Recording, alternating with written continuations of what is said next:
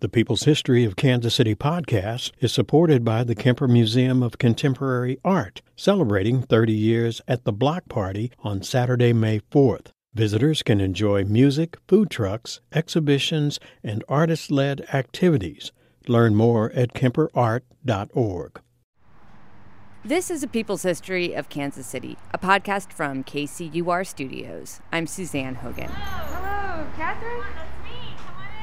And I'm starting today's episode at the historic Garment District Museum downtown, one of the few places that celebrates the achievements of working women in Kansas City, with collection specialist Catherine Warfield. The big ask I have is, and we have to tell every visitor this, it's, it's really difficult, and I know it because it's textiles and fabric, but if you could not touch, that'd be great. so, so that is a problem.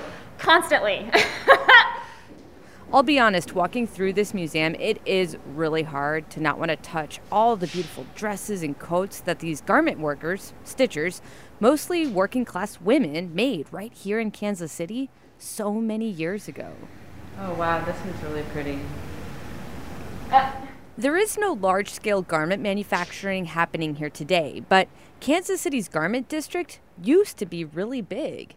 It spanned a 14 block area of downtown. Catherine Warfield says in the early to mid 20th century, the district was the second largest employer in the city, and it was a major player in the nation. Kansas City was probably, it depends on who you ask, probably the second or the third largest ready to wear garment center in the United States, behind New York and at that point Chicago. The story of Kansas City's garment industry history is also a story about race, gender, and class disparities, though. A little over a 100 years ago, people were fighting for basic liberties and racial equity. Women's roles were changing, and working class people were demanding better conditions and pay. I think it's important to talk about where we've come from so we can fully appreciate kind of what we have today. There is one woman who sticks out as a pioneer in the fight for working women in Kansas City. Her name is not that well known, but you've probably heard of one of her adversaries. How can you talk about making clothes in Kansas City and, and not talk about Nellie Don? The Nell Donnelly Dress Company, Nellie Don. Nell Donnelly Reads. Nell Donnelly was a pretty larger than life figure. Nell Donnelly Reed, aka Nellie Don, was a Kansas City fashion icon a trailblazing women's clothing designer and pioneering businesswoman who started her own clothing company in 1916. Nellie Don was one of the companies that started the garment industry in Kansas City, but she never unionized. But this story isn't about Nellie Don. It's about a woman who had a very different agenda from Nellie Don. Her name was Sarah Lloyd Green. I think it's really important that people in history who are a part of um, especially labor movements become household names, but I'm not at all surprised that they're not. Sarah Lloyd Green worked courageously to break the glass ceiling that towered over working women in the early 20th century. She kind of shot straight from the hip and, and didn't hold back. She was a suffragette, a feminist. She organized workers and challenged patriarchy and authority. Being expected to solely take care of, you know, children, husband, household. Um, I think that was really that just in itself felt like not enough for these women. She just thought that people should be treated right and people should have dignity, and she was going to fight like hell to make sure that that happened. Today, we're highlighting the story of one of the many unsung heroines of Kansas City's labor history, Sarah Lloyd Green, who, yeah, isn't a common household name or anything, but how many local feminists, suffragettes, and labor activists are? When Sarah Green died in 1929, the Kansas City Star called her the champion of the lowly. Quote, scores of mourners from every walk of life attended her funeral. And this is her story. One person who was not a fan of Sarah Green was a guy named Horace Havelock Anderson, or H.H. H. Anderson. He was the head of Kansas City's Employers Association, a group made up of some of the richest people in the city, and he was very anti union. In 1919, the New York Times published an article looking at the growing tensions between labor organizers and employers groups across the Midwest. And this is what H.H. H. Anderson had to say about Sarah Green. This Sarah Green is a dangerous person for this community. because of her radicalism and because she not only works among her own people, but among ours. KCUR producer Matthew Long Middleton reading H.H. H. Anderson's quote. She's allowed to talk in the best society of Kansas City. She gets invited to speak before women's clubs and other organizations made up of the very wives of the members of the Employers Association. And some of our wives believe her. And they, in their turn, filled their husbands' heads with some very radical notions. Radical notions like allowing women to participate in democracy or get paid a decent wage. The reporter then asked Sarah Green to respond to H.H. H. Anderson's attack, to say exactly what it is she had been saying to all these upper class wives. Oh, a lot of interesting things. Here's producer Mackenzie Martin reading Sarah's response. For example, there are the girls in the bookbinderies who ask for $22 a week and are offered 16.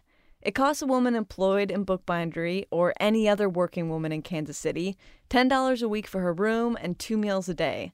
$2.10 for her six lunches downtown, 75 cents. Sarah broke down and listed all the different expenses working women had. They total $14.57, which on a wage of 16 leaves a dollar and 43 cents for clothes, shoes, hats, doctor's bills, recreation, and saving for vacation expenses, or old age, or whatever else you may want to save for. That is a sample of the things the wives of the employers are hearing about. It is a good thing for the wives to know. This article was published in December of 1919. World War I ended a year prior. Women were fighting for the right to vote. The deadly influenza pandemic was still ravaging communities. The working poor were struggling. It is a scheme to get a great deal for comparatively little, or rather, divert attention from the fact that a great deal is being got for very little. It is what my father would call using a sprat to catch a mackerel. I had to look up what using a sprat to catch a mackerel means.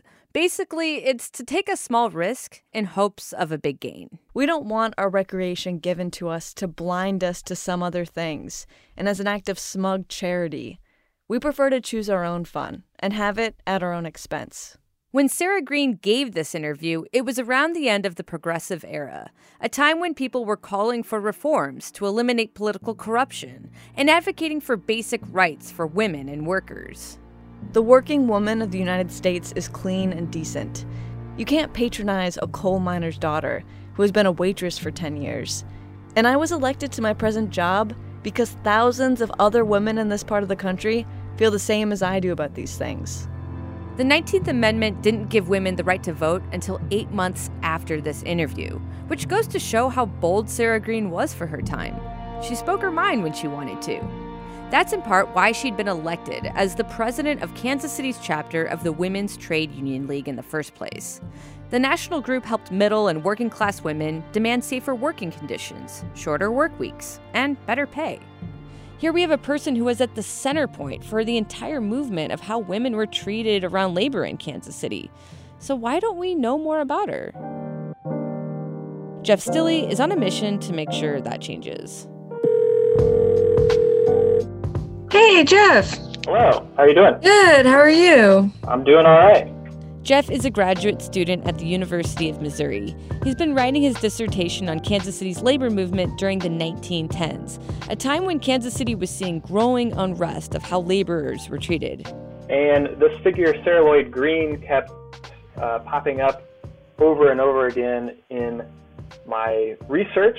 She is kind of a central figure in every strike throughout the period, whether it involved women workers or not.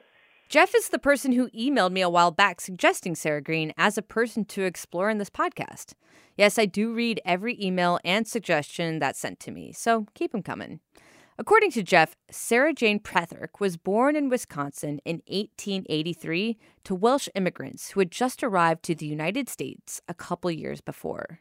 Her uh, father, who was a coal miner, was a really avid unionist since he was a teenager and really impressed the values and culture of uh, unions on his daughter from an early age. And apparently, her mother also had uh, some sort of feminist convictions. Sarah's family, her parents, two sisters, and brother eventually moved to Iowa, where as a teenager, Sarah became pregnant. But the baby's father didn't stick around. In 1903, all three generations of the Prethrick family moved to Kansas City, and they continued to live together. Records show that Sarah found a husband in Kansas City, a man named Curtis Green. He and two boarders were also living in the Prethrick's Kansas City household. Sarah was working as a waitress. I will note that waitresses at, at this point in U.S. history are kind of on the margins of society. Many of them are divorced or single mothers. Upper class women kind of look down on them as, you know, not living up to their standards of morality. And it was a real kind of sisterhood Sarah was connecting with all these other waitresses as her sister started working as a telephone switchboard operator. Some peculiar switching devices made their appearance during the first few years of switchboard development. and it's through her sister that Sarah first got involved with Kansas City's Women Trade Union League, the national group that had been trying to organize local telephone switchboard operators. It was part of a bigger citywide effort to unionize more industries in Kansas City during the 1910s. That's because long before Dolly Parton sang us 9 to 5, things like an 8-hour workday, 40-hour work week, minimum wage, overtime pay, protections against child labor, or even just basic safety conditions on the job were things that workers in this time period did not have. The women worked very long hours. And of course, there's that notorious sign that was posted if you don't come to work on Sunday, don't bother coming in on Monday. According to local labor historian Judy Ancel, the 1880s to the 1930s was a particularly violent era known as the labor wars. It's an era of many violent strikes, many deaths of workers trying to win their rights, of hundreds of injunctions from courts stopping strikes, penalizing union leaders, locking them up. And it, it was an era in which the political leaders of this country absolutely refuse to recognize the rights of workers. Judy Ancel also hosts the Heartland Labor Forum, a weekly radio show on Kansas City's community radio station, KKFI. Welcome to the Heartland Labor Forum, a weekly show of news, information, and commentary by and for the working people of Kansas City. She says this era during the labor wars was a time when people with different economic and political philosophies were organizing together out of a real need to protect the marginalized working class. You've probably heard of some of the high profile national actions and big events that happened at the beginning of this era. There was the Haymarket Massacre in Chicago, which started as a peaceful protest and strike in support of the eight hour workday, but became violent and deadly.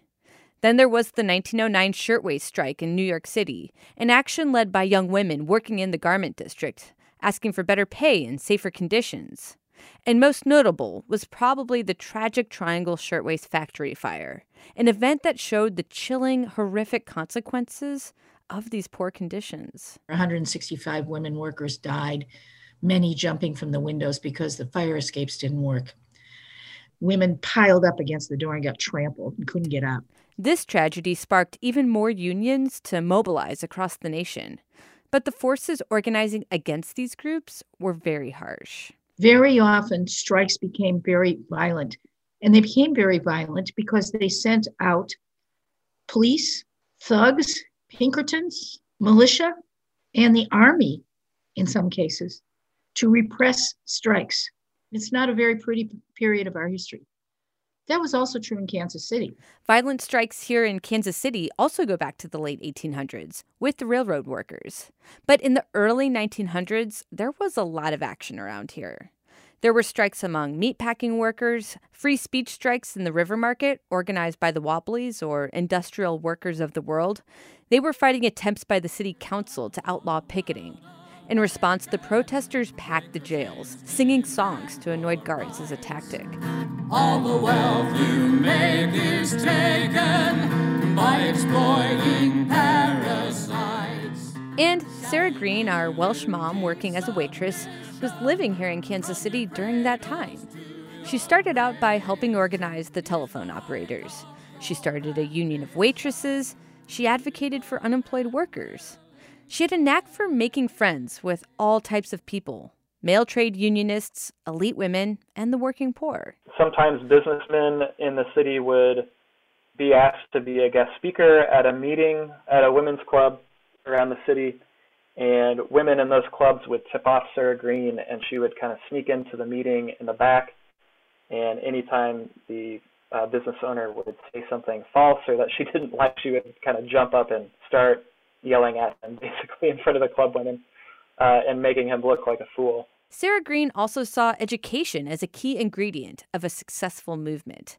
She wanted to unionize teachers in Kansas City and to institutionalize a pro union curriculum for kids. It is my firm belief that if the children be taught economics truthfully, while the mind is young and plastic, and that trade unionism is right, the same rule will apply in trade unionism as in religion.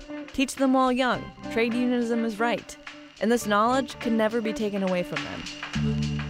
She and her husband, Curtis, helped teach night classes for working women, courses about labor history, English literacy, and how to organize and run meetings. Then, uh, around 1914, 1915, 1916, the economy was not so great, and there's a lot of unemployment. Jeff Stilley says Sarah Green was jumping into the organizing scene at a time of a lot of turmoil in Kansas City and the world. In the summer of 1917, you have an, an explosion of strikes in the city, uh, beginning mostly with a streetcar strike in August of 1917. And that set off kind of a cascade of events. There were dozens of strikes in 1917 across the city. And another major thing happened in 1917. The U.S. had entered World War I.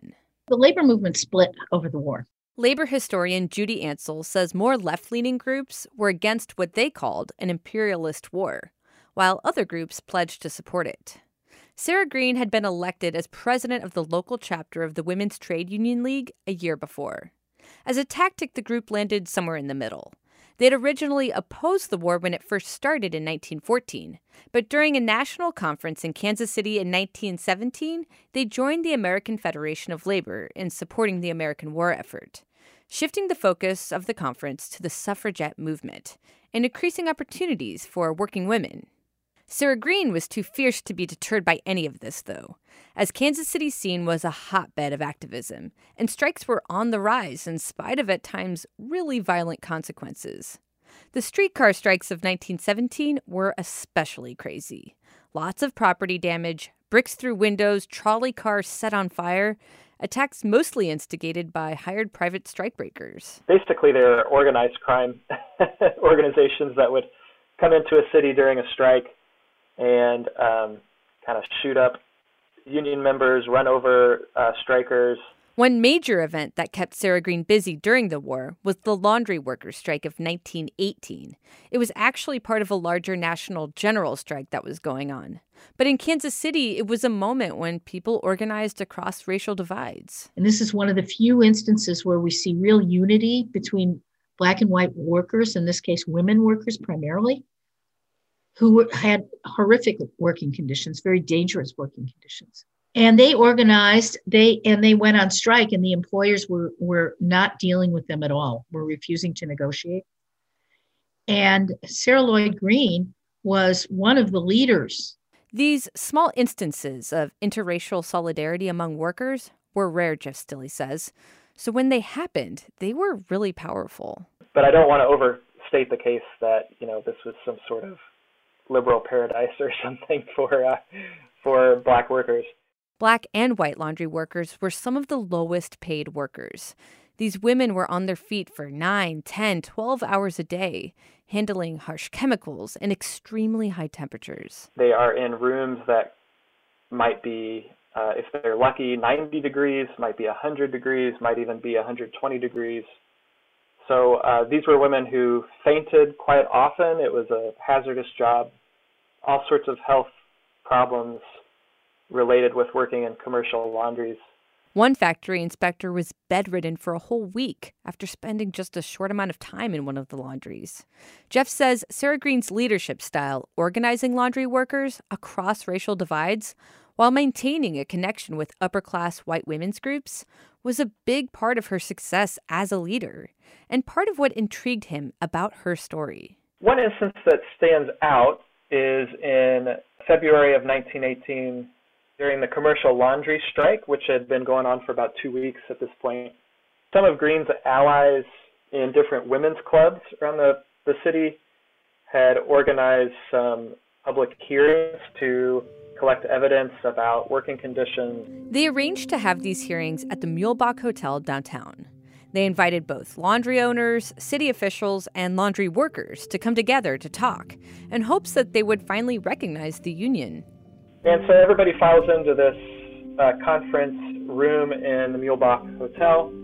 Sarah Green is there. A lot of the white women strikers are there.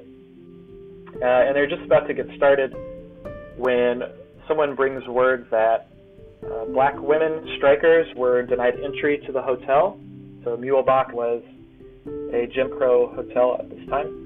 And Sarah Green immediately asked the white strikers to leave in protest, and they did so. And there's other evidence during the strike that uh, white and black women were arrested together on the picket line. In Kansas City, over 20,000 workers showed solidarity with the women laundry workers, though it all ended in a stalemate. Jeff says wages did increase, only temporarily. The strikers did get their jobs back, but they didn't get union recognition. But Sarah kept on. She helped organize a strike among women conductors working for the streetcar, and she had had a robust track record, having organized black and white women working in meatpacking. She started a domestic workers union for black women, raising their wages 25% across the city, which is pretty incredible considering each worker is hired by a separate individual in a private home. She also had been arrested for leading a wave of walkouts by women in food and soap manufacturing, but the charges didn't stick. All this to say, by the time World War I ended in 1918, Sarah Green had become a pretty well known person in Kansas City. She was invited to speak with more elite women's club groups.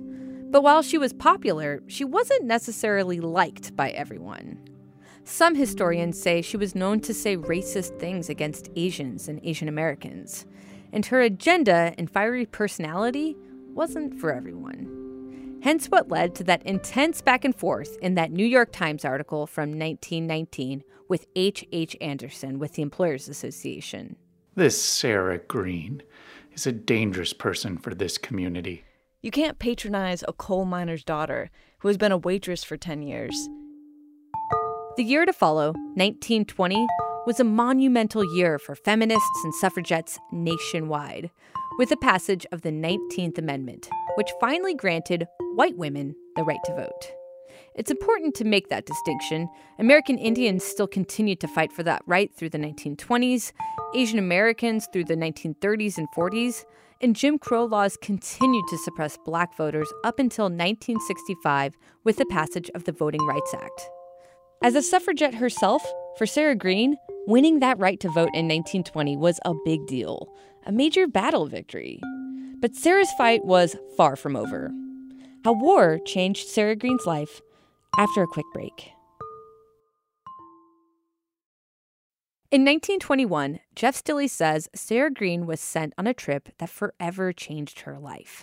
She was uh, supposed to go over to Europe for two months, and it turns into seven months. She'd been chosen to travel to Geneva to serve as a delegate for the Congress of the International Federation of Working Women. But she had a lot of mishaps even getting there. And then when she arrived in Europe, she had a lot of difficulties finding people who could speak English, and she struggled with basic logistics. It was a hard trip, and tough to be away from her family for so long. But the payoff of time spent abroad, in the end, was profound. Seeing the destruction of World War I and seeing all the mass graves and cemeteries and she comes back to America kind of committed to working towards a peaceful world and preventing all future wars as well. We must put upon the statute books of America, the best country of the world, a law that will make war unlawful, and that we are going to stand for United Nations, not nation, and stand for world peace. She was saying all this before World War II, 25 years before the creation of the United Nations. Eventually, though, in the 1920s, Sarah got a job working as a social worker for Jackson County, where she spent a lot of time aggressively advocating for women whose husbands had left them. She uh, had no issues with visiting a man in his, you know, apartment to kind of shame him or in public to shame him.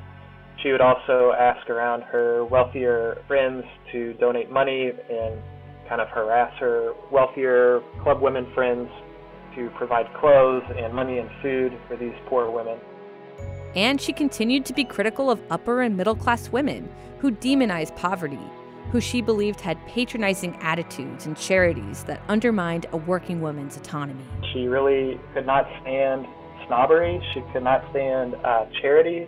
She just thought that everybody should be independent and lead their own dignified lives and get to decide for themselves. Then, in 1929, Sarah Green died of pneumonia. The Kansas City Star's headline for her obituary was Champion of the Lowly. It read, Mrs. Green's loss will be felt keenly by hundreds in Kansas City whose names do not appear in blue books, but whose love for her was very great. Her life of 46 years was a long fight for the things she believed would improve social conditions.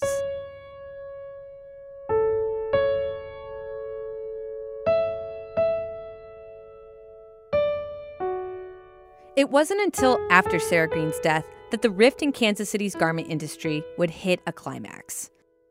Sarah Green and the Women's Trade Union League had been pushing for workers within the booming garment industry to unionize, demand better hours and pay. But as Catherine Warfield, back at the Garment Industry Museum, tells it, not everybody was on board. Nellie Don was one of the companies that started the garment industry in Kansas City, but she never unionized.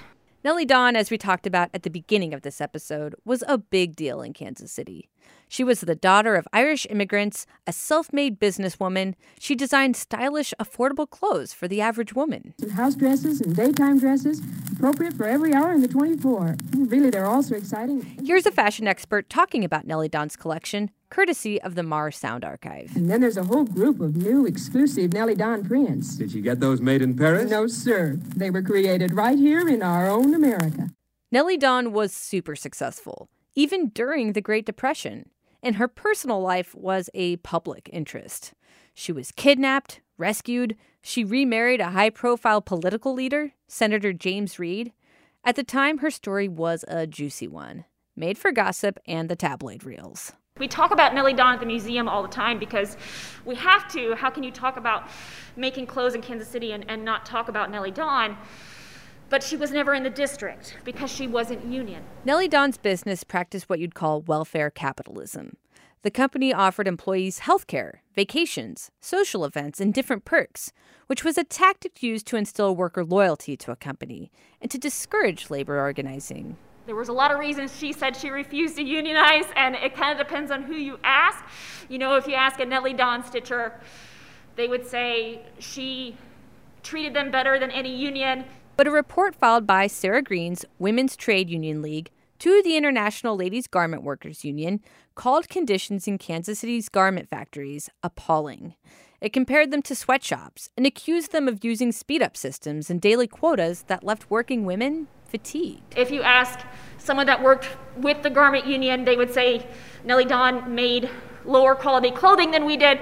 And so, I mean, even 80 years later, we're still kind of having this conversation back and forth of whether it was right for her to unionize or not. Eventually, Nellie Don actually sued the union for threatening her business, and she won. Neither of these women were perfect, but in the end, we need both the Nellie Dons and the Sarah Greens of the world. And they couldn't have done what they did without the rest of the women who helped shape the shift that took place among working women a hundred years ago this confrontation against class and gender discrimination, the recognition of women's basic rights. It's a battle that is by no means over, but there have been major milestones and turning points that have got us to this place. We do talk a lot about over here is the role that women played kind of between first entering into you know the public sphere in the beginning of the 20th century and then like where we are now with a woman vice president. American women have been on a hell of a journey in the past century, and there is still work to be done. Women still face double standards, discrimination, and systemic patriarchy and misogyny. But the fight for better and more continues on. For context, it helps to look back to history, to some of the hardships some of our own elders have faced. How much things have or haven't changed since their era. I think about my grandmother every time that I go to work. Really? She was a sewer too. For Catherine Warfield, it's emotional. I mean, I sew on her sewing machine. She made all my mom's clothes. She made most of her clothes, and you know, she mended clothes and like literally until the day she died. Her grandmother grew up on a small farm in southern Missouri, was a homemaker, and had a sixth grade education. Catherine's grandma had a completely different set of opportunities than what she's had. She was was a lot smarter than she gave herself credit for. She taught herself algebra from my older sister's high school math book. Um, I think she would have been uh, really excited about about kind of where we are today. What was her name? Rosilda. I love oh, grandma names. Rosilda Matilda. right, she hated that. Maybe take a minute right now and think of a woman in history who has shaped where we are today. Say their name and thank them. It can be Sarah Green, Nellie Don, or maybe it's someone who's a little bit more personal to you. I'll go ahead and do mine. Thanks, Grammy, Jean Hogan, and Grandma, Abuela Graciela Portuguez. And while I'm at it, thanks, Mom, for everything you've gone through, fought for, put up with, and accomplished. Also, I could have even more opportunities this ever changing world we're challenging to make better every day. I love you.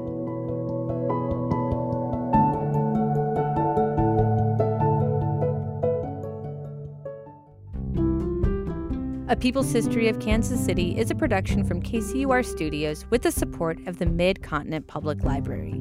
A special thanks to Rebecca Jo Aycock and Kelsey Carls of the University of Kansas for their help and research, the Marr Sound Archives, and KKFI, plus KCUR's Matthew Long Middleton and Mackenzie Martin for their reads of H.H. H. Anderson and Sarah Green, plus Mike Russo, Byron Love, Krista Henthorn, Cody Newell, Ron Jones, Barb Shelley, Lisa Rodriguez, and Vicki Newton. If you want to get in touch, we do have a Facebook group. Just go to kcur.org slash people's history group. Or if you want to send me ideas, feedback, or whatever, shoot me an email, Suzanne, S-U-Z-A-N-N-E, at kcur.org. Music this episode from Bennie Moten's Kansas City Orchestra, Dolly Parton, Blue Dot Sessions, Primary Color, Kia Labat, Chad Crouch, and Poddington Bear. I'm Suzanne Hogan. Take care, and thanks for listening.